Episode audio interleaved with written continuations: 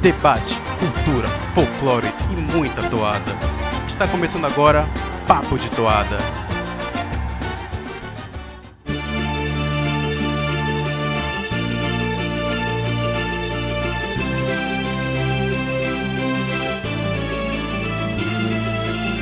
Salve, salve amigos do Papo de Toada! Estamos de volta depois de mais umas férias, digamos assim, para um episódio bem especial. Estou hoje aqui com o tio Hélio para um Destrinchando Retrô. Você que gosta dos episódios aqui da série Destrinchando e também estava com saudades. Pois é, hoje vamos voltar bastante no tempo para falar de uma das toadas mais famosas da história do festival. Tudo bom, tio Hélio? Preparado para essa missão que você se auto-incumbiu, digamos assim?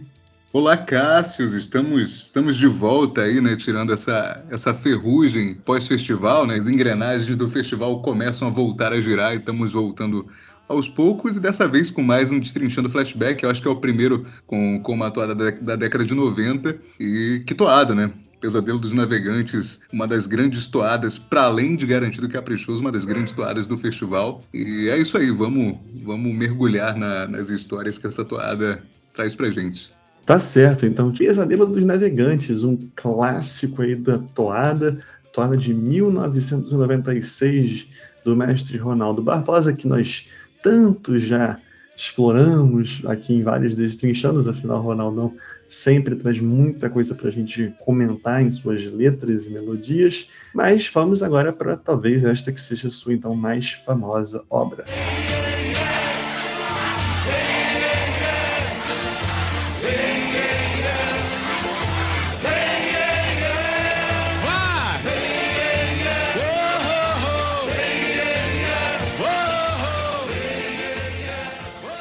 tio Hélio, é, essa toada ela se tornou quase que uma toada de galera, né? Mas quando surgiu, e é, também já foi usada posteriormente como uma lenda amazônica, e você propôs aqui, né, no seu texto, digamos assim, nas suas pesquisas, uma abordagem a partir do próprio título da toada, né? Pesadelo e Navegantes.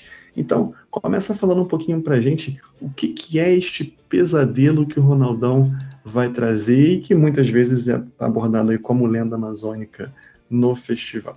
Então, é, a gente fez um episódio alguns meses atrás, antes do festival, sobre quando o Norato lutou com Caninana. Lá a gente fala bastante sobre serpentes, sobre as cobras, com abordagem mais lendária. Né? Para a gente falar de Pesadelo dos Navegantes, se a gente olhar um pouquinho para trás nos festivais mais recentes, a gente vai lembrar de 2013, que foi a última vez que essa toada veio para a Arena para sustentar um item 17. E lá a gente teve a representação é, das cobras grandes, né, que, abarcavam ali a temática do monstro abissal e das embarcações, né, dos navegadores. Ali tinham três grandes naus que se transformavam numa floresta para revelar as serpentes. Então, partindo dessa abordagem que mistura as grandes navegações com serpentes, vamos falar desse pesadelo, né? vamos falar da cobra é, animal. Né? Dito isso, né, para a gente tirar essa ótica lendária, focando na cobra animal, vamos falar das sucuris, né, que são as serpentes gigantes, carnívoras, exímias nadadoras que se alimentam de outros animais enormes, né? Ou seja, é um animal muito grande, muito assustador. Já é assim para a gente que já conhece esse animal, não por proximidade, mas a gente já, a gente já conhece. É, mas imagina qual não foi o espanto né, de, quando o invasor euro, europeu chegou aqui né, para singrar os labirintos do Vale Amazônico pela primeira vez, com as suas naus e caravelas, bêbados de vinho, alucinados, né? Imagina qual, qual não foi o espanto desses, desses invasores ao avistarem esses animais pela primeira vez. Né? E, nesse momento, nesse encontro do invasor com toda essa grandiosidade animalesca do Vale Amazônico, é nesse momento que o arcabouço mitológico ocidental do invasor se esgota né, diante dessa grandiosidade. Até o cachorro do vizinho está espantado também. Né? É, é um espanto diante do absurdo da natureza, do pindorama, de uma terra intocada e aí, nesse encontro é, do espanto do absurdo com esse animal, com o esgotamento desse arcabouço mitológico para explicar essas criaturas, que surge a figura lendária da fera das águas do Mar Doce, né, das águas estrondantes do, do Amazonas e dos seus braços. Né? Para além disso, é, como ocorreu com o Eldorado, né, as, as, histórias né, acerca do, do, de um monstro aquático, devorador de embarcações, foi se espalhando dos nativos para os invasores, que é a autoproteção, né, a partir do, do temor sentido pelos europeus né, em, em, favor de uma defesa é, ante a essa invasão. Então, sucuri, as sucuris, assim como as, os pássaros multicoloridos, os macacos vistosos, as antas, as onças tingidas pela natureza, as árvores colossais, é, tu, como tudo isso foi flagrado pelos olhos do navegante com espanto, também foi marcado pela pena do cronista. Né? Todas essas, todos esses animais como, como quimeras míticas né? no, no papel, nas palavras e nos desenhos que ficaram para a posteridade, que servem de fonte para pesquisas como essa.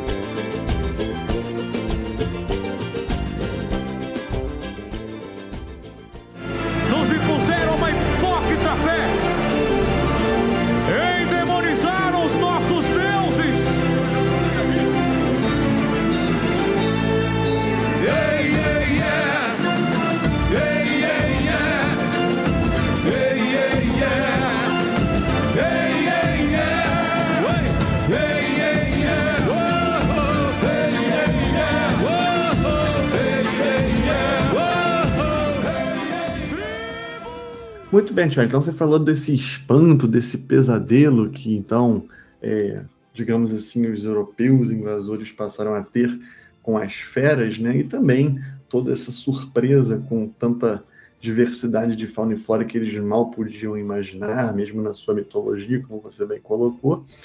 Porém, temos também a parte dos navegantes, desses invasores, né? Que hoje, assim, a gente bem classifica, né? Acho que na época da toada ainda não tinha essa vertente, apesar de que muitas toadas, é, mesmo nos anos 90, já denunciavam, né? Quem são então esses navegantes? E você estava comentando comigo, né? Que buscou uma, uma fonte na sua pesquisa para tentar destrinchar melhor um exemplo aí, é, talvez da, da primeira incursão europeia pela Amazônia relatada, né? Pois é, exatamente. Vamos falar aí das, das, grandes, falar um pouco das grandes navegações, né? Em abril de 1500, né, a Armada de Cabral, vinda de Portugal, chega no nosso Pindorama e lega para a posteridade né, a famosa Carta de Caminha, né, ali onde está registrado um, um, um, encontro supostamente pacífico com os Tupiniquim da Costa, o que marca o achamento do nosso menino Brasil. Só que a gente não vai falar dessa viagem, a gente vai falar de uma viagem anterior, né, que, que, alcançou as terras brasílias aqui também em 1500, mas alguns meses antes. Foi um evento que não tem o mesmo peso histórico para inaugurar o que a gente conhece como a história canônica do Brasil, né, mas tem um peso importante aqui para a gente destrinchar essa toada, que é a chegada de Vincenha Nespinzon, né, aqui no, no, nossa, no nosso Amazonas, no nosso rio Amazonas, que nem se chamava assim nessa época, só foi batizado uns 50 anos depois, mais ou menos. Né? Uh, o Pinzoni ele comandava uma frota espanhola que chegou no litoral nordeste do, do, do Pindorama e que foi subindo até chegar na foz do Amazonas. Né? No, no, final daquele século XV, a coroa espanhola permitiu a partida de mais missões para alcançar as novas terras a oeste. Né? É, uma dessas incursões ficou sob responsabilidade do Pinzon, que no, no, final de janeiro, mais ou menos, início de fevereiro de 1500, chegou aqui. Né? a frota foi contornando a costa, rumando para o norte, e aí então foi surpreendida né, pela, pela pororoca, né, pelo troar incessante, né, o, o, grito rouco é, do encontro do Amazonas com o, o Mar Tenebroso, o Oceano Atlântico. Né? Os, os, navegantes, então, desceram a, a, os, seus, os seus baldes, recolheram a água e notaram que se tratava de água doce, não de, de água salgada. Eles estavam se aproximando das águas de um outro mar, né? o, o Mar Doce, que banhava o arquipélago do Marajó. Né? Então, a incursão de Pinzon foi abrindo caminho pelas águas daquele labirinto, né? labirintos infinitos de soberbos titãs, aí, citando velas brancas, uh, e encontrando várias, o que eles reconheceram como quimeras, né? várias criaturas, vários animais nunca dantes vistos, árvores que são descritas como tão grandes, tão né, absurdas que dez homens não conseguiriam abraçá-la por inteiro. Os vários olhos da mata, vários olhos misteriosos nas matas que, que os avistavam da terra. Mas dentre todos esses olhos que espreitavam os, os invasores, estavam os dos senhores das margens, né? das sociedades é, de Tuxal os Poderosos, que habitavam o, o, o, vale, o vale amazônico, com sua própria história milenar, na verdade, suas próprias histórias milenares e ancestrais, que hoje são legadas para a gente, que, que, a gente reconhece pela arqueologia, né? principalmente pela, pela cerâmica, a gente reconhece também algumas práticas rituais, as, as artes da guerra, que, que faziam parte dos povos da terra firme, da terra alagada, né? que, que infelizmente nesse primeiro encontro com é, a, a, armada de Pinzon, é, foi vítima do, do, do, da primeira vamos dizer assim, da primeira violência contra os povos originais, ah, vindos de um europeu, pelo menos na parte da, da foz do Amazonas, em que alguns tupinambás são mortos e alguns levados nas, nas naves que aqui adentraram nas águas do Marajó. Então, esses são os navegantes que primeiro legam para a gente esse, esse registro das feras das matas com essa veia mitológica que vão ajudar a criar o mito da lenda da, da, da, da Fera das Águas, mas que também infelizmente, fazem parte desse primeiro capítulo, desse prólogo do, do, do genocídio. Pois é, Tiago, então é interessante você resgatar né, esse momento histórico aí, um pouquinho antes da chegada de Pedro Álvares Cabral, já nos Amazonas, né? Na verdade, na região amazônica e no Rio Amazonas, através de Pinzon. Então, bem curioso também quando você mencionou que estava ali pelo Marajó e também Conto da Pororoca, a gente estava aqui conversando antes, que lembra um pouquinho de Aruanda também, né? Essa questão de contemplar um, um portal mágico, enfim, um novo, de fato, mundo a se desbravar. E, bem, a toada também vai falar um pouco disso, né? A gente vai chegar nela agora no próximo capítulo desse episódio.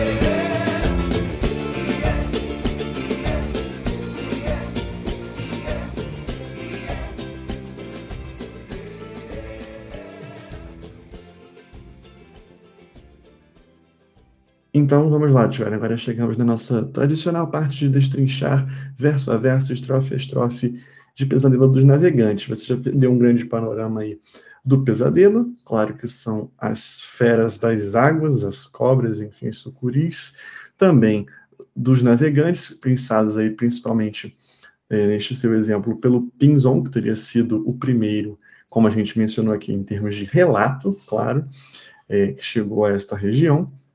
Mas agora vamos abranger a toada como um todo. Então, primeira parte. Alçar as velas, desaportar as caravelas, esquadras do velho mundo, do oceano, rio, mar. Alçar as velas, desaportar as caravelas, cruzadas do novo mundo, fé império dilatar. Joelho, aqui o Ronaldo brinca muito bem com a história do Esquadras do Velho Mundo e Cruzadas do Novo Mundo. Né? Eu encerrei o bloco anterior falando justamente dessa questão do, do novo mundo que se abria, do portal.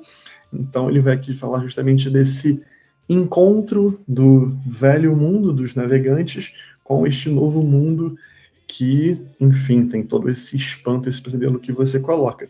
Mas ele também menciona o império a dilatar. Então, explica para gente aí todos esses aspectos, né, das caravelas, enfim, das cruzadas e desse império que se dilata através dessa invasão aí e, enfim, conquista europeia.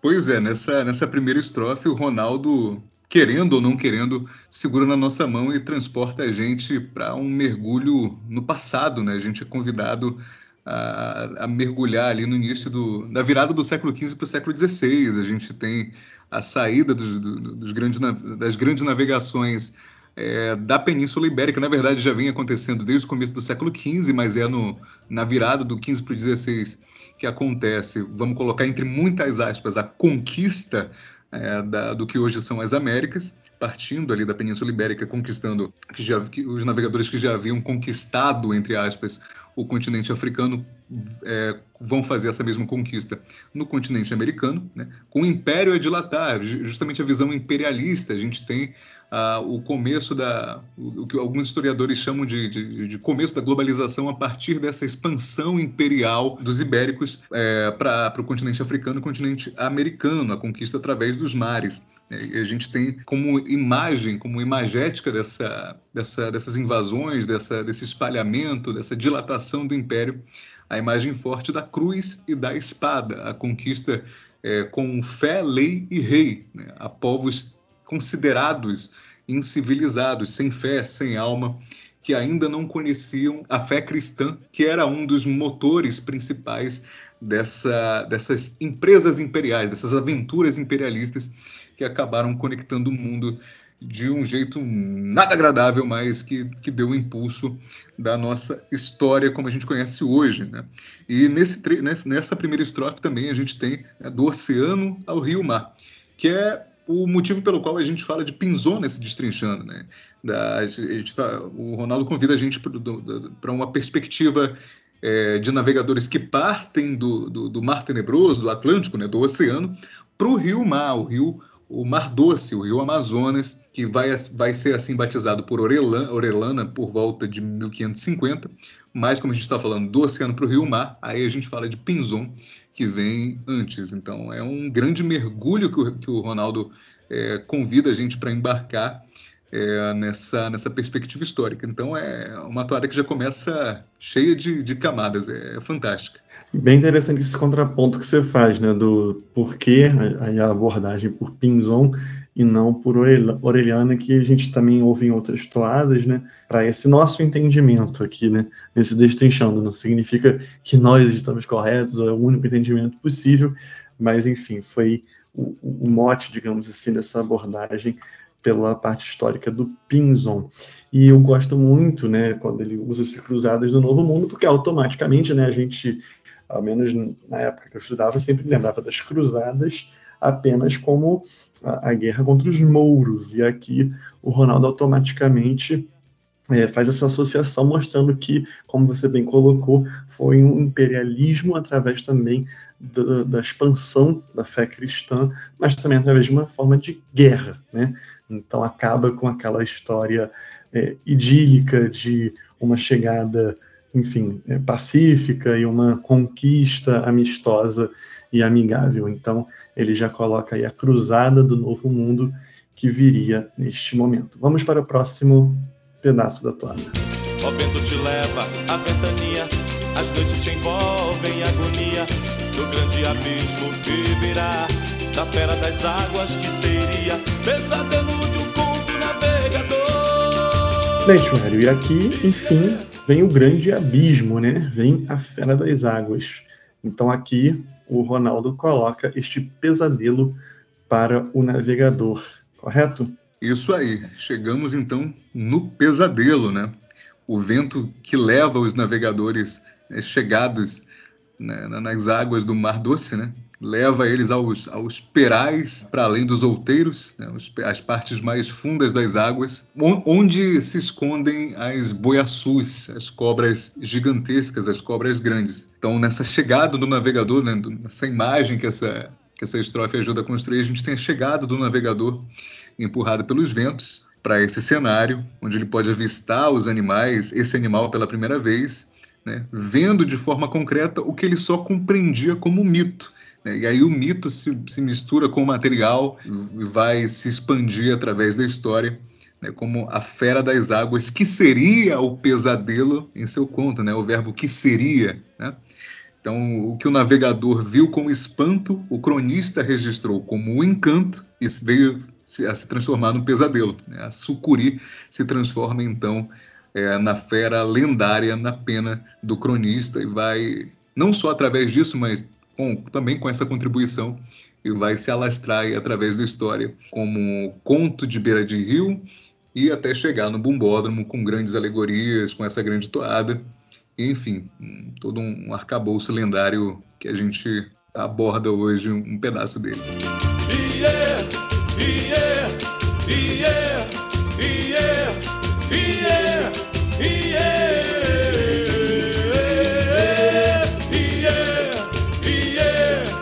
Muito bem. E aí, velho, vem um momento talvez mais icônico dessa toada que, quem diria, é um, entre aspas, simples, mas histórico iê, iê, né? Ou iê, iê. E você até brincou na crítica monossilábica, né? Do rei do iê, iê. E aqui Ronaldo Barbosa faz algo parecido e remete, claro, a Arlindo Júnior. Então, eu acho que, para além de todo, enfim, o brilhantismo da toada nos demais versos e estrofes, eu acho que esse refrão é tão simples, aparentemente, mas ele é consagrador, não?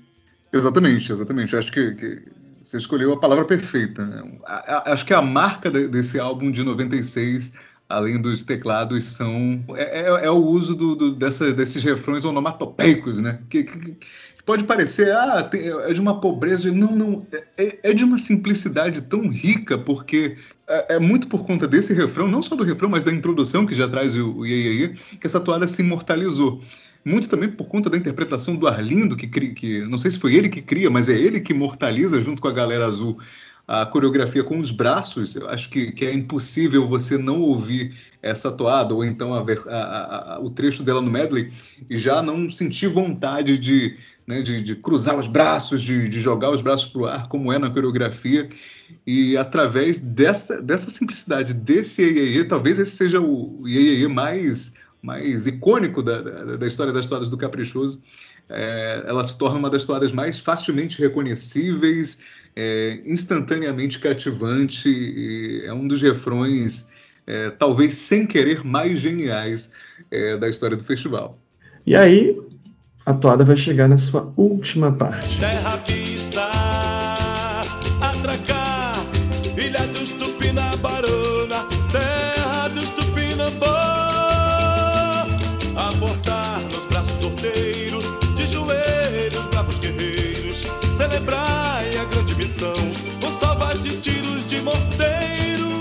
Então, Joelho, aqui o Ronaldo vai falar já quando eles de fato chegam à terra firme, né, os navegadores aportando e coloca no final salva de tiros de morteiro. Inclusive, a gente tem sempre essa, essa dubiedade, né? Porque é, na letra que acabou na época passando para o álbum estava como braços do orteiro, mas a gente entende que é braços do outeiro, né? Que seria uma espécie de, de monte, já que orteiro a gente não reconheceu esta palavra. Mas, para além disso, é, como é que você avalia, ou melhor, destrincha essa reta final aí da toada? Essa, essa reta final da toada, eu acho que, que é a parte mais rica da letra em termos de, de imagens que ela pode. que a gente pode evocar através da, da apreciação dessa toada. Né? Nesse momento a gente tem uma espécie é, de descrição de como que, que acontecia a tomada, a reivindicação de terra é, por um invasor, né, por um, entre aspas, conquistador. Você tem ali a imagem da chegada, os seus ritos de tomada de terra, né, tomar posse da terra em nome do rei, em nome de Deus, o assentamento de um marco, que era uma espécie de, de, de obelisco que se colocava ali exatamente na, na parte mais alta do outeiro, né, da, da terra que era conquistada. E aqui pode pode ser um, um, conquistador qualquer na toada, não necessariamente um conquistador específico, não, não necessariamente Orelano, não necessariamente Pinzon, mas como a toada fala terra dos Tupinambá, ilha das Tupinambaranas, eu acho que nesse momento a toada pode propor, para a gente uma inversão do que, que seria o pesadelo dos navegantes. Né? O navegante se torna pesadelo e o pesadelo se torna navegante. Como assim? A chegada no, na, na, na, terra das Tupinambaranas, a gente chegou a mencionar isso no episódio do Grito das Águas, a gente tem a presença dos exímios navegadores do Rio Madeira. A gente tem os Mura e os Munduruku, que, são, que eram os navegantes originários da terra. Então eu consigo imaginar a inversão, o navegante europeu chegando na, na, na, na Terra, tomando, disparando as suas armas de fogo, os seus morteiros, é, e se transformando na visão do, do, dos povos originários em pesadelo. Né? As suas, embarcações gigantes é, vistas como quimeras, eu acho que a gente faz até, um, faz até uma ligação com 2011, com a lenda da Boiuna, né? a, a serpente é, que, que, se transformava em navio. Então, acho que é de uma riqueza muito grande e, e pode propor para a gente esse, essa última estrofe, essa inversão de imagem. O pesadelo se transformando em navegante, o navegante se transformando em pesadelo. Pode ser viagem da minha cabeça? Pode ser viagem, como pode não ser. O que, o que importa é que essa toada é de uma riqueza muito grande e às vezes, é, a maioria das vezes a gente ouve deixando passar muitas coisas por ter se transformado numa toada de galera, e isso de maneira alguma é uma coisa negativa, mas é sempre bom a gente prestar atenção e perceber como essa toada se transforma em várias outras coisas, o que mostra a genialidade do compositor Ronaldo Barbosa e como que essa toada é imortal através do tempo e como que a arte parintinense é, foi, é e sempre será muito rica dessa maneira. Perfeito, Shredder. Eu concordo com essa tua leitura. Eu acho que talvez não fosse, tivesse sido pensando na época, mas enfim, Ronaldo Barbosa está sempre à frente do seu tempo. E acho que sim, é um pesadelo que os navegantes encontram, mas depois os navegantes tornam-se pesadelo para os povos originários.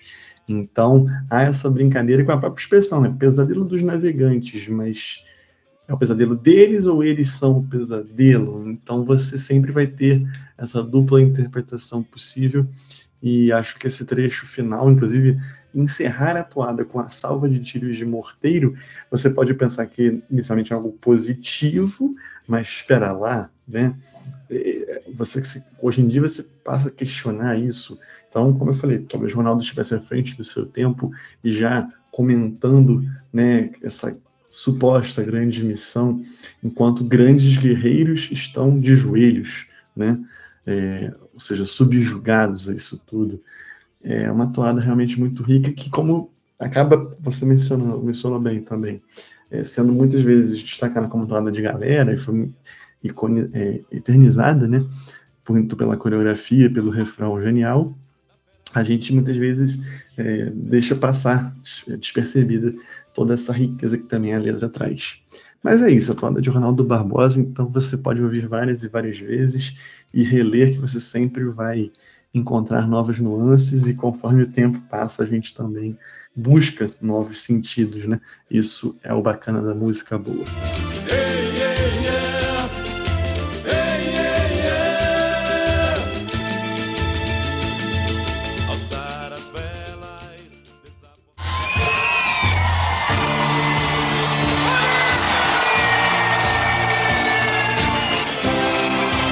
Então é isso, pessoal. Estamos chegando ao fim de mais um Papo de Toada, destrinchando o retrô, destrinchando o flashback hoje com o Pesadelo dos Navegantes, de Ronaldo Barbosa. Joelho, muito obrigado aí pelas suas aulas, para variar, grandes pesquisas da história brasileira e também amazônica. E até o próximo episódio. Eu que agradeço, cara. É, é realmente. É, é, sempre muito bom estar aqui, né, compartilhando esse momento. É sempre muito bom falar de toada. Né, falar de toada, qualquer tipo de toada, de, de, de qualquer época, é sempre muito bom. E fazer essas revisitas às clássicas toadas do, dos anos 90 é sempre muito prazeroso.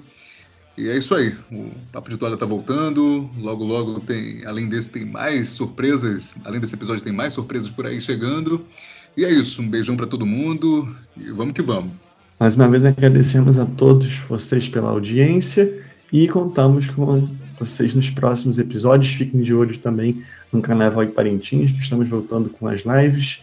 Em breve tem muito mais. A temporada bovina vai recomeçar de pouquinho em pouquinho. Daqui a pouco tem lançamento de tema, tem novidade. Então, Papo de Toada e as lives no canal estarão a mil. Forte abraço a todos e até mais.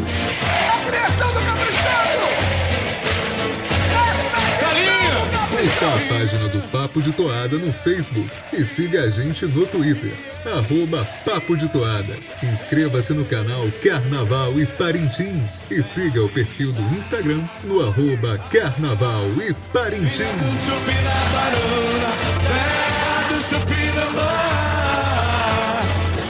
no braço de de joelhos, bravos guerreiros, a grande missão, o salvar de tiros de monteiro. Como uma forma de proteção. Ah, peraí, deixa só o cachorro sossegar. Caraca, ele agora entrou no. Vai ter que- você vai ter que depois dizer a participação especial do cachorro, porque não- É. não vai dar pra cortar, não. Acho que agora vai. Não, peraí.